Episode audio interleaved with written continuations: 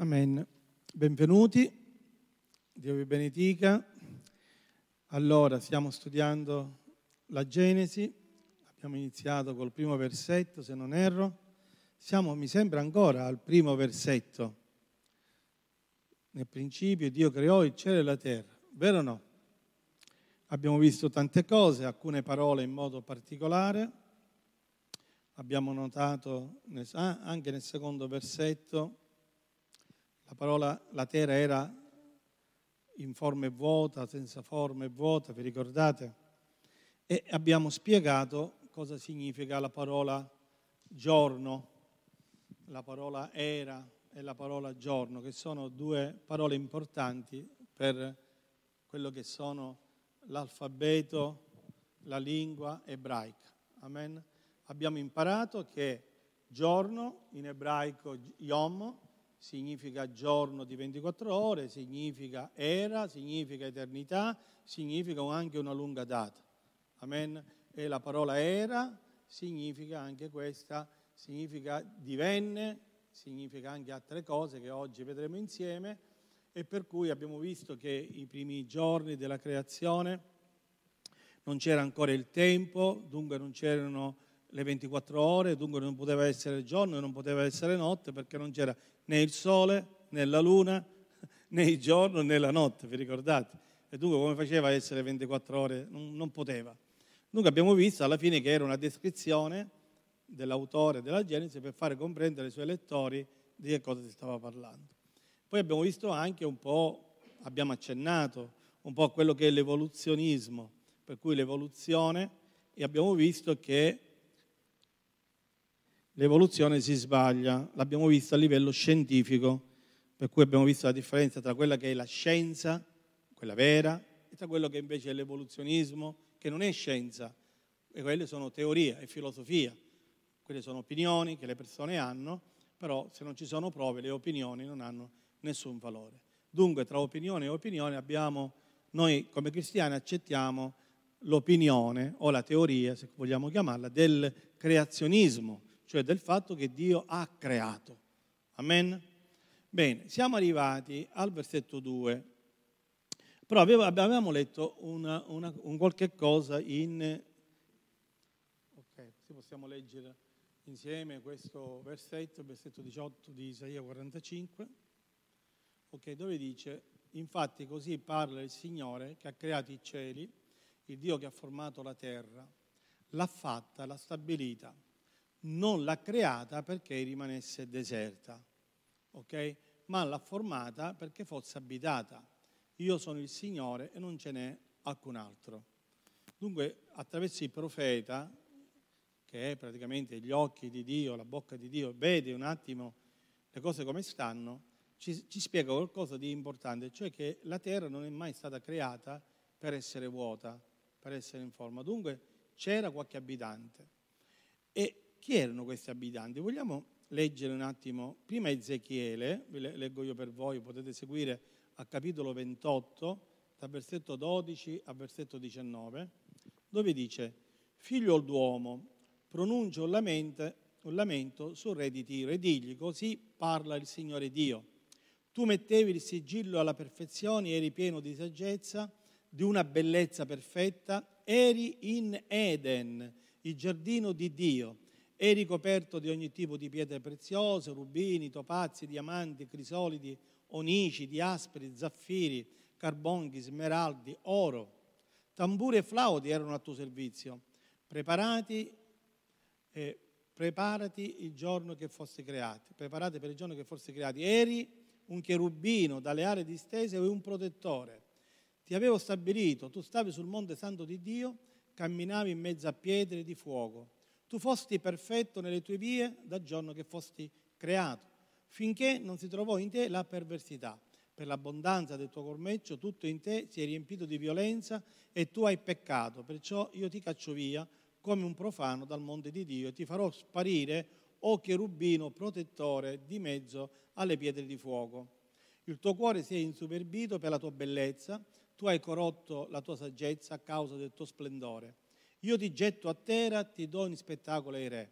con la moltitudine delle tue iniquità, con la disonestà del tuo commercio, tu hai profanato i tuoi santuari. Perciò io faccio uscire in mezzo a te un fuoco che ti divori e ti riduco in cenere sulla terra, in presenza di tutti quelli che ti guardano.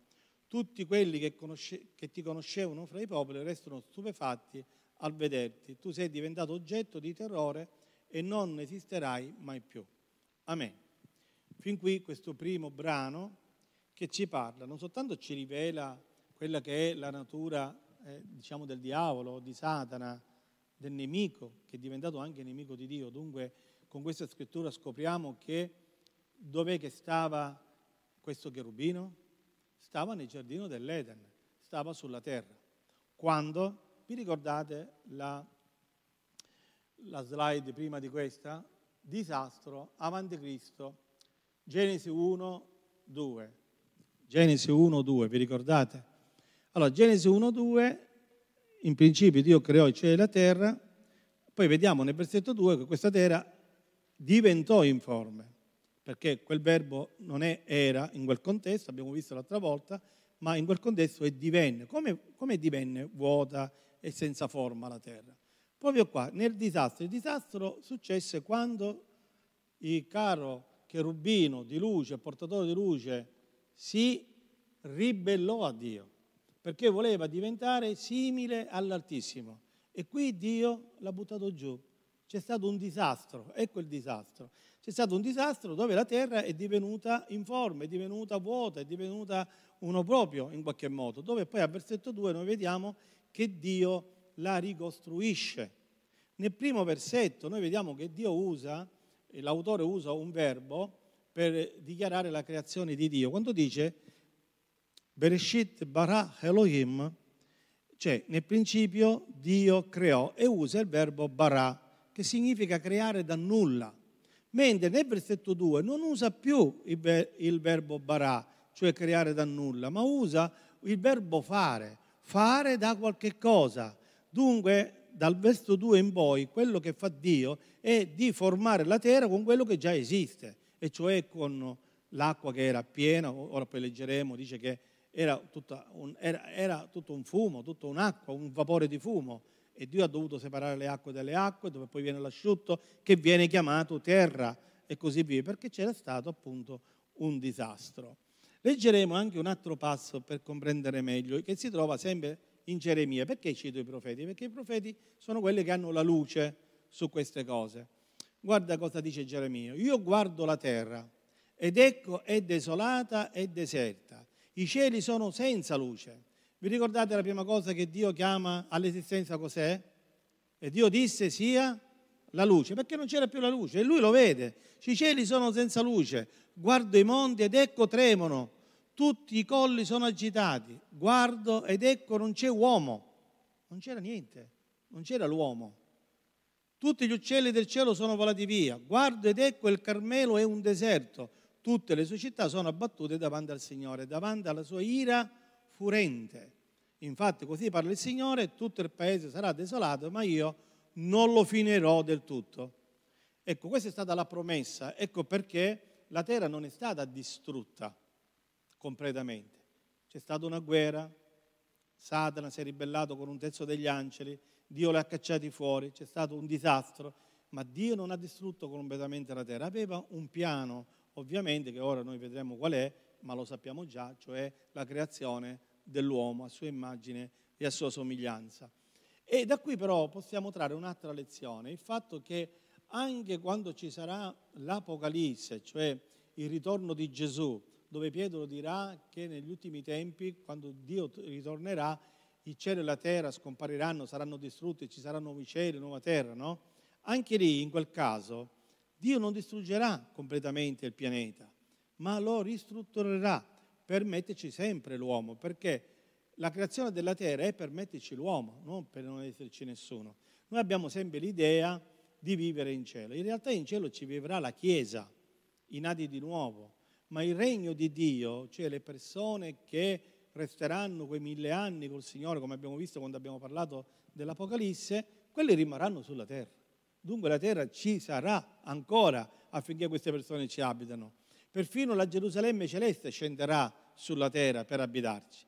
Ovviamente questo è un altro tema che poi tratteremo più avanti. È per dare l'idea che Dio non distrugge mai ciò che Lui crea, semmai lo ripristina. Un po' come l'uomo, no? L'uomo è stato distrutto dal peccato e in qualche modo noi ritroviamo l'essere umano per colpa del peccato vuoto, senza forma, informe, è vero o no? E Dio cosa fa? Ci aiuta, nasciamo di nuovo, ci ha in qualche modo ripristinato, ci ha fatto nascere di nuovo, aggiustando, portando luce dentro queste tenebre che c'erano nell'essere umano. Per cui la stessa cosa che ha fatto con la terra, lo, lo, l'ha fatto anche con l'uomo, con l'essere umano, quando l'uomo è stato coinvolto nel peccato. Perché ci sono due tipi di peccati. Il peccato che ha commesso Lucifero, che è venuto dal suo cuore e per questo non c'è perdono, e il peccato dell'uomo che è successo perché è stato tentato da Lucifero. Dunque non è venuto dall'uomo, ma è venuto da una causa esterna. E questa causa esterna è stata appunto, come voi sapete, il serpente antico che tentò Eva e la fece cadere. Dunque sono due tipi diversi. Una cosa è, pecca- è il peccato che viene dal dentro dell'essere, un'altra cosa è colui che invece indugia eh, o è stato indugiato a peccare, come nel caso dell'uomo. Ecco perché per l'uomo c'è la redenzione e questo non c'è invece per gli angeli decaduti, anzi dice Giuda che gli è riservato un brutto giudizio per loro. Non so quanti hanno letto la lettera di Giuda che parla anche di questo.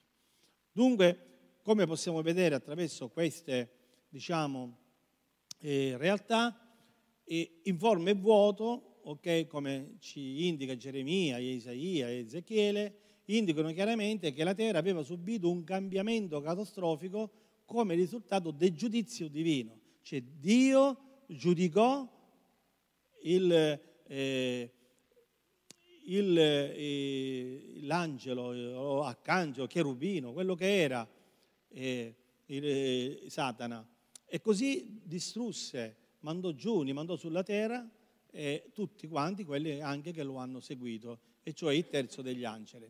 Dunque la faccia della terra porta ovunque i segni di una tale catastrofe. Ora, se noi ci pensiamo un poco, anche la scienza dice che nel mondo antico c'è stata una catastrofe. La vera scienza ha notato, ha osservato, abbiamo visto cos'è la scienza, significa osservazione per poi poter riprodurre quelle cose, per cui la scienza in primis è quella che osserva le cose, e dice la scienza che ha osservato che milioni di anni fa c'è stata una catastrofe magari non sanno perché e da, e da quale origine è, è arrivata. Alcune opinioni dicono i ghiacciai che si erano sciolti, altri dicono un'altra cosa, ma di una cosa sono diciamo di un denominatore comune, cioè che la catastrofe c'è stata, ma noi lo sappiamo ancora prima che ce lo dice la scienza, perché la Bibbia ne parla già da più di 3500 anni, no? La, la, Genesi è stata scritta, abbiamo visto, nel VI-V secolo prima di Cristo, per cui già da quel periodo era scritto quando questo è successo, anche se si riferisce addirittura il contesto della Genesi a 1800 anni prima di Cristo. Dunque ci sono abbastanza eh, date per capire e comprendere queste cose. Dunque non mancano imitazioni che lo colleghino a una precedente prova e caduta degli angeli, come dicevo prima. E così Ezechiele ce lo conferma, Isaia anche. Allora, la terra era senza forma e vuota, o possiamo anche tradurre in confusione e vuoto, come sono rese le parole di Isaia 34:11. Questo globo, in un periodo non descritto, essendo stato convulso e frantumato, fu forse per secoli una desolazione oscura e acquosa. Perché per tanti anni? Infatti, quando la scienza vi dice e ci dice nei libri che la Terra ha più di 100.000 anni, cioè non è che se lo inventa, ci sono delle prove matematiche, ma la Terra, cioè la creazione, non l'essere umano. Ed è vero perché quando è successo questo prima della creazione dell'uomo? Uh, non lo sappiamo, c'è un punto interrogativo. Questo disastro, quando è successo? Non lo sappiamo. Non c'è scritto nella Bibbia la data di quando c'è stato questo disastro. Però sappiamo che questo disastro c'è stato e nel versetto 2 Dio ricomincia a formare la terra, cioè a togliere questo informe, questo vuoto, a dare una forma a quello che era diventato il pianeta. Infatti, quella parola che voi troverete scritto con era, ora vi dico che questa parola è un verbo eh, perfetto, una terza persona femminile, si dice haità in ebraico. Haità significa essere, diventare, accadere, esistere, accadere. E dunque, come possiamo mettere la giusta traduzione in un passo così, diciamo, sensibile alla nostra lettura? Semplicemente accurandoci del suo contesto. Come vi dicevo gli esempi l'altra volta, giovedì scorso, in base al contesto noi sappiamo se dobbiamo tradurre la parola era o se dobbiamo tradurre la parola divenne. È il contesto che ce lo mostra. Ora, in questo caso, il contesto ci fa capire che l'unica parola esatta che possiamo tradurre con haità è propria divenne. Dunque la terra divenne senza forma e vuota, perché c'è stato un disastro, una guerra primordiale contro Satana, i suoi angeli e gli angeli di Dio e Dio. Amen. Ovviamente ha vinto Dio, però Dio non era impreparato infatti nel versetto 2 noi leggiamo che Dio fa nuovi cieli, diciamo e nuova terra, la ricostruisce.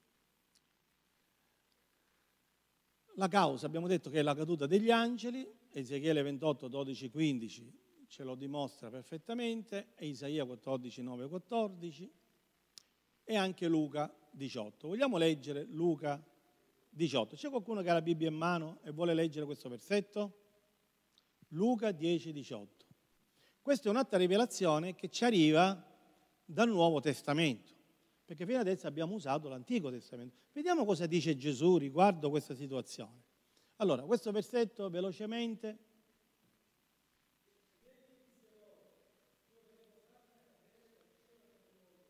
Amen.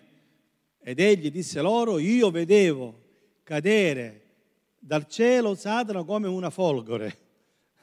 Cioè, questo è un contesto in cui i discepoli cosa fanno? Vanno a due a due, evangelizzano, poi cacciano i demoni, guariscono gli ammalati e quando tornano sono contenti. Perché sono contenti? Perché hanno visto che anche loro avevano lo stesso potere che aveva Gesù nel cacciare i demoni. Capite? Perciò si rallegravano. E Gesù dice, voi vi rallegrate semplicemente perché vedete un demone uscire da un corpo. Io allora cosa dovrei fare? Cioè, questo versetto vuole, vuole, significare questo, è come dire, e io cosa dovrei fare? Che ho visto addirittura Satana cadere dal cielo come una folgore. Cioè Gesù era lì quando Satana è stato annientato, distrutto da Dio, perché Padre, Figlio e Spirito Santo sono sempre uno, sono sempre uniti e loro erano lì, ok? E Gesù l'ha visto personalmente la sconfitta di Satana. Dice è caduto dal cielo come folgore. Okay? Questo ci, ci, ci, apre un po' gli occhi nel mondo spirituale che oggi gli esseri umani non capiscono al 100%, perché ovviamente noi viviamo nelle cose che si vedono, no? Noi siamo con i piedi a terra, vediamo al massimo fino alla punta del nostro naso, non riusciamo sempre a vedere il mondo spirituale, a meno che Dio non ce lo indichi, a, a, a meno che Dio non ci riveli il mondo spirituale. E lì veramente alle persone consacrate questo avviene, ma non sempre e non a tutti purtroppo. Dunque bisogna comprendere la scrittura, ma comprenderla anche con uno spirito, diciamo, aperto a quello che è l'aldilà, a quello che è il mondo spirituale. Gesù era molto aperto al mondo spirituale, lui addirittura faceva tacere i demoni che cercavano di parlare perché dicevano io so che tu sei. E Gesù diceva state zitti. Non gli dava questa confidenza, però in queste, in queste narrazioni dei Vangeli noi vediamo una verità, che esiste un mondo spirituale e che Gesù ne era conscio, okay? cacciava i demoni e loro riconoscevano in Gesù un'autorità. Sei venuto per perderci prima del tempo, dicevano, perché? Perché riconoscevano in Gesù un'autorità. Come l'aveva cacciati la prima volta dalla terra, adesso era pronto a cacciarli anche da un'altra terra, e cioè dal corpo del, delle persone. Perché sapete, la parola terra è Adam, di cui anche il primo nome del primo uomo, Adamo. Dunque, quando noi, se noi lo leggiamo attenti i contesti, dobbiamo stare attenti quando parla dell'uomo e quando parla della terra. Perché Adama, terra rossa, significa anche uomo, cioè il nome del primo, del primo uomo. del capostipite della razza umana. Amen? Alleluia. Gloria a Dio. Dunque abbiamo compreso questa realtà. Il risultato, la terra era in forma e vuota, dunque può essere tradotto, come abbiamo detto prima, divenne. Dinanzi a questo contesto, dinanzi a questa spiegazione, possiamo mettere questo verbo nel suo contesto. Haità, che significa anche divenne, diventare. Perciò la terra diventò informe e vuota a causa della ribellione di eh, Lucifero insieme ai suoi angeli. Lucifero significa portatore di luce, dunque lui era la luce della terra in quel tempo, prima che peccasse, prima che si inorgoglisse. Infatti il peccato del diavolo è proprio l'orgoglio, cioè quell'orgoglio di divenire superiore addirittura al creatore, cioè a Dio. Dice io diventerò come l'Altissimo, anzi di più. E fu proprio quando questo pensiero eh, si imbatté nel cuore di Lucifero che invece è caduto, è stato distrutto da Dio, perché non si può assolutamente diventare come il creatore. Creatore non è semplicemente eh, il significato di creatore, quello che noi diamo oggi quando uno crea una sedia o crea una macchina o crea qualche cosa, perché noi creiamo sì, ma creiamo da qualche cosa un'altra cosa. Con la farina io faccio il pane, creo un dolce, creo, capite, col ferro creo un armadio, creo una macchina, eccetera. Però sempre uso qualcosa che esiste. Dio è creatore perché crea le cose anche quando esse non esistono. Prima non c'era nulla e dal nulla Dio fece cielo e la terra, fece le stelle, fece l'universo e fece anche tutto quello anche noi. Perché noi soltanto la parte fisica ha fatto con la, con la terra rossa, la Damach, ma prima ci crea col verbo barà anche a noi. Dice facciamo l'uomo a nostra immagine e somiglianza e li creò, ancora una volta il verbo barà, li creò maschio e femmina. Dunque che cosa creò maschio e femmina da nulla?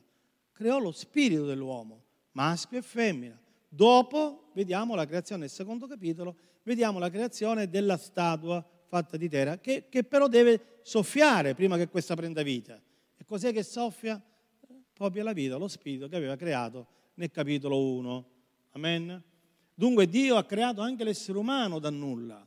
Noi siamo fattura di Dio, ecco perché prima ci crea spiritualmente, quello che è il nefesh, che è la vita. Quando il nefesh tocca la dama, diventa un'anima vivente. Ok? Nefesh significa vita, fratelli e sorelle. Ora avete sentito molte volte questa parola nefesh, no? Che significa vita. Allora impariamo da queste cose anche no- chi siamo, perché il credente oggi non deve soltanto dire gloria, gloria a Dio, ma deve sapere chi è, da dove viene e dove andrà. Se no la speranza sarà morta. Quando qualcuno ci, ci domanda della speranza, ma la speranza non è semplice dire io credo in Gesù e basta, perché lo credono anche i morti, anche i religiosi morti, quelli che non hanno vita. Ma noi dobbiamo dare speranza alle persone. Chi siamo? Siamo figli di Dio, veniamo da Dio e torniamo a Dio. E questo è importante saperlo. Okay? Sapere come Dio ci ha creati, perché no? È meglio saperlo. Sapere che comunque la nostra vita interiore, la nostra intelligenza, la nostra sapienza, quello che c'è dentro di noi, la memoria, i pensieri, i ricordi, tutto questo che non fa parte del corpo fisico, ma fa parte della creatura interiore, quella spirituale, è quella che Dio ha fatto da nulla è quello che noi ci porteremo in cielo, perché la terra, il corpo fatto di terra, non erediterà il regno dei cieli. La Bibbia dice che l'essere umano, il corpo dell'essere umano non erediterà, sangue e carne non erediteranno il regno dei cieli. Dunque chi è che eredita il regno dei cieli? Il nostro spirito, la nostra anima, con il nuovo corpo che Gesù ci darà al suo ritorno. È quello che eredita il regno dei cieli, ma non questo corpo. Questo corpo polvere era e polvere diventerà. Amen? Chiaro fino a qui questo discorso? Gloria al Signore. Dunque, divenne e dunque qui c'è la creazione, la ricreazione. Quando è successa la ricreazione? Ora abbiamo qualche data. Allora, dal giorno della ricreazione, dunque quando Dio incomincia a riformare quella che è la terra, dove possiamo leggere un attimo il brano, velocemente leggiamo, andiamo in Genesi, capitolo 1, dice, e la terra era informe e vuota, e le tenebre coprivano la faccia dell'abisso, e lo Spirito di Dio alleggiava sulla superficie delle acque. E Dio disse sia la luce, e la luce fu. Dio vide che la luce era buona, e Dio separò la luce dalle tenebre, e chiamò la luce giorno e le tenebre notte. Ancora una volta, qui vediamo che Dio incomincia ora a formare, e qui siamo intorno al 400, a 4004 prima di Cristo. Cioè 4000 anni più o meno prima della venuta di Gesù nasce più o meno il primo uomo. La data non può essere certa, però più o meno siamo lì, dove nasce, dove viene creato il primo essere umano, cioè Adamo e sua moglie Eva. Ok, da lì incomincia la storia dell'umanità. Dunque, in questa Genesi noi vediamo, infatti Genesi significa origini, in queste origini vediamo l'origine dell'essere umano.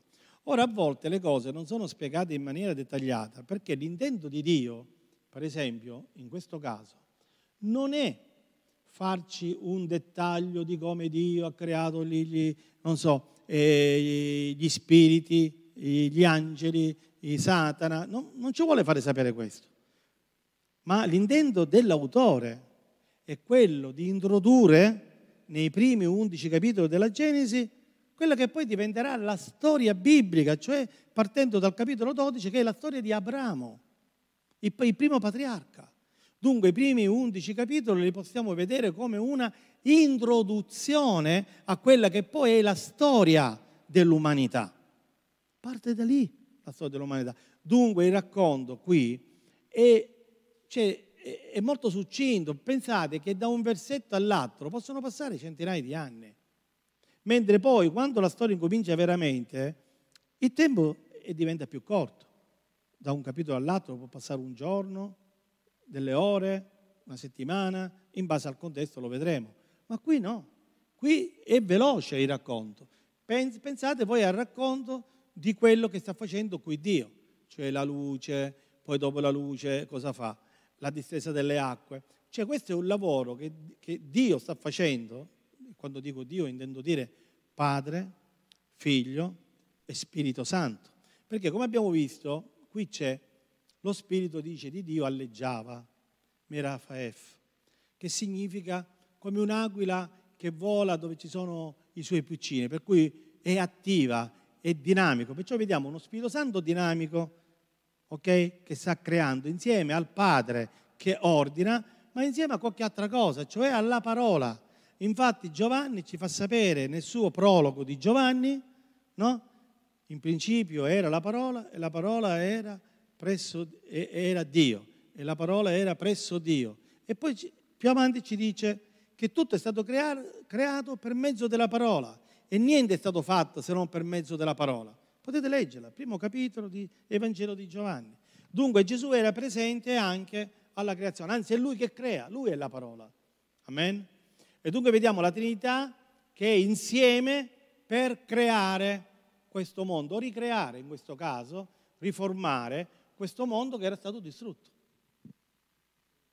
Ovviamente nel disastro, quando prima non lo sappiamo e non ci importa neanche, che non siamo chiamati a sapere tutto, e non siamo chiamati a sapere cosa è successo realmente o come eh, Lucifero si è messo in testa di raggiungere Dio. Non ci importa. Il profeta ha un, un lume, ci dà una profezia, mentre sta parlando al principe di Tiro, prende e parla al re. parla al re, chi è questo re di Tiro? Il re di Tiro praticamente, qui si sposta la profezia. Di, prima parla a livello umano e dice delle cose a livello umano, poi sembra che va in estasi su questo profeta e parla di un altro re che abbiamo capito che è, perché poi lo chiama per nome, dice Lucifero, no? e ci spiega che questo si trovava nel giardino dell'Edene, dunque va indietro non sappiamo di quanti eh, mila anni. Okay? E nel frattempo ci fa sapere a noi, leggendo quella che è la Bibbia, una realtà che altrimenti sarebbe oscura per noi, non sarebbe incomprensibile. Invece oggi, grazie alla scrittura, abbiamo un lume, però anche a, grazie alla rivelazione, perché vedete, se questo non venisse spiegato, molti oggi quando lo leggono non ci fanno caso. Se lo leggiamo come un libro, la Bibbia non lo possiamo comprendere. Quando leggiamo la Bibbia dobbiamo avere uno spirito di studio, uno spirito di rivelazione, dunque dobbiamo leggerlo insieme allo Spirito Santo Perché dico insieme allo Spirito Santo? Perché chi è che ha ispirato la Bibbia? Cosa dice la Bibbia di se stessa? Che la Bibbia è stata scritta perché lo Spirito Santo ha spinto gli autori a scrivere. Dunque la Bibbia è ispirata da Dio, cioè lo Spirito Santo. Allora chi meglio dello Spirito Santo ci può a noi spiegare e rivelare la parola di Dio? Ecco perché quando noi leggiamo la Bibbia lo Spirito Santo deve essere presente, vicino a noi. Piuttosto se ho sonno io non. Sapete, vado a dormire, ma io devo avere un'ora o due ore che non devo avere sonno, non devo essere stanco, devo essere attivo e devo invitare lo Spirito Santo a illuminarmi su quello che leggo e soprattutto su quello che poi studio, perché la Bibbia non si legge soltanto, si studia anche e non è una cosa moderna. Guardate che gli scribi studiavano la Bibbia, Gesù studiava la Bibbia, gli apostoli studiavano la Bibbia, anzi, uno dei motivi perché gli apostoli costituirono i sei, tra virgolette, diaconi, che non erano diaconi, erano sei uomini ripieni di Spirito Santo, era perché loro si dovevano dedicare a che cosa? Allo studio della parola e alla preghiera. Loro avevano bisogno di studiare la parola e di pregare. Non avevano tempo per servire alle mezze. Non è che servire alle mezze non era spirituale, era spirituale. Infatti hanno voluto sei uomini ripieni di Spirito Santo per servire alle mense ma loro non potevano fare quel lavoro perché se facevano quel lavoro non potevano dedicarsi alla preghiera e allo studio della parola di Dio. E qui voglio aprire una parentesi, scusate perché mi viene, lo Spirito Santo mi impone di dirla. A volte no, il pastore a tempo pieno si pensa che deve essere il burocratico che deve spiegare le pratiche e le carte che ci vogliono per le cose della Chiesa. No, questi li devono fare i diaconi. Amen? Non le devono fare i pastori, gli apostoli, i dottori della parola, che invece dovrebbero consacrarsi a perdere il loro tempo, ore di preghiera, ore di studio per nutrire il popolo. Amen? E invece molte volte questa cosa non è convinta. Vabbè, c'è il pastore, tanto è a tempo pieno. E se si mette a fare le cose materiali, allora perché è entrato a tempo pieno questo pastore? Per perdere tempo non ci bastava il suo lavoro, doveva fare le cose della Chiesa. Capite o no? È sbagliata questa mentalità c'è il pastore. E lo dico questo perché a me mi è capitato. Scendo dal pulpito, uno mi vede, mi ferma e mi dice, pastore non c'è la carta igienica in bagno. Pastore, come mai non funziona quella lampadina? Pastore, eh, scusate, ma lo chiedete a me. Chiedete alle persone che sono gli addetti a queste cose, che hanno questa responsabilità e sono loro che devono fare queste cose. Io manco lo so se funziona la lampadina o meno, perché non vengo qui a guardare le lampadine. Io vengo qui a insegnare, a predicare, a pregare per le persone, a fare cura d'anima, consulenza. E l'atto tempo lo dedico a studiare la parola e a pregare, non altro. Amen? Allora, questa parentesi la chiudo subito, ma era per dare un input a capire anche com'è formata la Chiesa, fin dall'inizio, perché Pietro e gli altri apostoli dissero la stessa cosa. Noi scegliamo degli uomini affinché noi ci possiamo dedicare alla preghiera e alla parola. Amen. Dunque vediamo questa ricreazione, Genesi 1, 3, 27, dove viene indicato ogni tipo di creazione. Il primo giorno viene fatta la luce. Ora la luce qui non si intende il sole. Il sole quando viene fatto? Il terzo giorno, vi ricordate che vi ho fatto il parallelismo giovedì scorso? I primi tre giorni e gli ultimi tre giorni. Allora, il primo giorno è la luce, che non è il sole, che non sono le stelle, che non è la luna. Cos'è la luce? Sia la luce. La Bibbia ci insegna, se non ci fosse il Nuovo Testamento, noi qui saremmo come gli scribi a studiare, a scavare, a cercare di capire. Sì, Dio è luce, perciò potrebbe essere Dio, però ora noi sappiamo più specificamente chi è. Gesù dice che Lui è la luce. Dice, lui è, Gesù era, la parola era la luce degli uomini anche se gli uomini hanno amato le tenebre più che la luce. Però sappiamo per rivelazione di Giovanni l'Apostolo che Gesù è la luce. Dunque quando, Gesù, quando Dio chiama la luce, chiama Gesù che porta luce a quello stato caotico di tenebre che si era creato per colpa di Lucifero. Amen? E dunque la luce fu. E Dio vide che la luce era buona, infatti la luce è buona. E dunque Dio separa la luce dalle tenebre, chiama la luce giorno e chiama le tenebre notte. Ora qui non pensate per forza alla notte come mancanza di, del sole e al giorno come quando c'è il sole, ma qui sta parlando di qualcosa di più profondo. Le tenebre quando non c'è la luce. Infatti la mancanza di luce produce tenebre e anche Einstein arrivò a questo. Einstein un giorno, sapete che Einstein, no? Il famoso matematico e premio Nobel. E lui disse che le tenebre sono la mancanza di luce. Amen. Certo, lui era un ebreo, era un credente e ovviamente fu illuminato anche lui dalla parola di Dio. Ma è la verità. Quando non c'è la luce ci sono le tenebre. E così anche nell'essere umano, quando non c'è Gesù nell'essere umano, le persone, anche se possono sembrare buone e simpatiche, sono piene di tenebre. Hanno tenebre perché non hanno luce, non hanno conoscenza, non sanno chi sono, non sanno da dove vengono e neanche dove vanno. Ecco perché credono a tastoni e c'è chi si appoggia all'evoluzione, c'è chi si appoggia alla filosofia, c'è chi si appoggia a un altro tipo di filosofia che è l'ateismo, che anche questa è una forma filosofica, perché l'ateo non esiste. Anzi, non ho mai capito se l'ateo che non crede in Dio perché se la prende con Dio, dato che non c'è, potrebbe farne a meno anche di nominarlo. Eppure lo nominano più gli atei, questo Dio, che i credenti. E dunque c'è una fede in mezzo agli atei. Gli atei, gli atei in realtà sono persone che non vogliono Dio, ma non che non credono in Dio, perché se non credessero non ne, parla, non ne parlerebbero. Amen? Bene, e dunque la luce è quello, la, è quello che illumina, è quello che fa la differenza sia nel mondo, sia nel mondo del cuore del credente, del cuore delle persone, degli uomini. E così c'è la luce, questa luce è importante.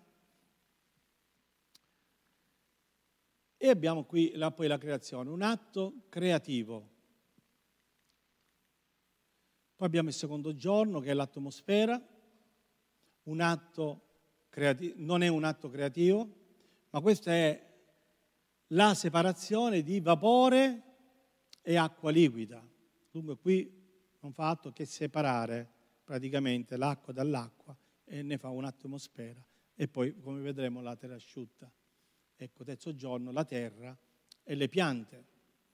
Un atto, anche questo non è un atto creativo, la terra già contenteva i semi vegetali. Infatti se vi ricordate Qui Dio parla, dice alla terra di riprodurre alberi che abbiano in sé il seme e la terra ubbidisce e produce gli alberi. Dio lì non, non si mette lì a fare gli alberi, ma dà un ordine. Dice alla terra produci e la terra produce. Amen. E qui possiamo vedere l'autorità di Dio, un'autorità molto forte. La di, l'autorità di Dio è proprio ciò che lui dice, la sua parola non torna mai a sé se prima non ha adempiuto quello per cui l'ha mandata, come dice Isaia. Allora nel momento che Dio dice che la terra deve produrre degli alberi, delle piante che abbiano in sé anche dei semi, questo succede. E questa è autorità, è l'autorità di Dio. Questa è la differenza tra noi e il creatore. Noi dobbiamo fare, Dio crea. Non soltanto Dio crea, ma egli stesso non è creato, mentre noi siamo creature, Dio non è una creatura, è il creatore e dunque è sempre esistito, lui è la vita. Amen. Come lo è anche Gesù. Pietro disse, hanno cercato di uccidere il principe della vita. Ma come faceva la morte a trattenere il principe della vita? Non si poteva. Ecco perché Gesù è risorto. Okay? E anche Dio, Dio c'è sempre stato. Lui ha deciso. Noi non sappiamo nel grande universo, perché anche se l'universo è finito, perché tutto ciò che è creato è finito, però è così grande che sembra infinito e che gli uomini pensano che sia infinito perché appunto non possono contarlo e non possono arrivare dove finisce. Okay? Ma è talmente grande, ci sono talmente tantissime galassie e tantissimi sistemi solari che noi in realtà non sappiamo cosa c'è al di là dei sistemi solari che noi non conosciamo se Dio ha voluto fare altra vita, se Dio, Dio ha voluto creare altre cose. Noi non lo sappiamo e per questo non dobbiamo neanche discuterlo, perché non lo possiamo sapere, lo sapremo forse un giorno, quando saremo lì con Dio. Ma adesso quello che noi ci importa è il nostro pianeta, dove noi viviamo e soprattutto quello che ci importa di più è qual è la relazione che noi abbiamo con Dio. Abbiamo fatto pace con Dio? Conosciamo Dio, questo nostro creatore, questo nostro salvatore, abbiamo un rapporto personale con Lui attraverso la preghiera. Questo è quello che a noi ci importa, perché se noi siamo in pace con Dio e siamo nuove creature, allora siamo salvate e un giorno vedremo e sapremo cose che oggi neanche possiamo immaginare. Amen. Già è difficile quando Dio ci dà una rivelazione biblica che saltiamo di gioia quando ci rivela qualcosa, mentre che leggiamo i nostri occhi incominciano a vedere qualcosa che prima non avevano visto e gioiamo perché Dio dice grazie Signore che mi hai rivelato questo, no? Perché sappiamo che è una, una potenza dello Spirito, che non è una cosa naturale cercare di vedere delle cose che sono lì ma che non si vedono. Come diceva eh, Paolo, dice ancora oggi gli ebrei quando leggono l'Antico Testamento hanno un velo davanti loro non riescono a vedere, avevano la Trinità davanti fin dalla Genesi. Pensate che la parola Elohim significa proprio 3D e, e non lo vedevano. C'è scritto facciamo e non lo vedevano.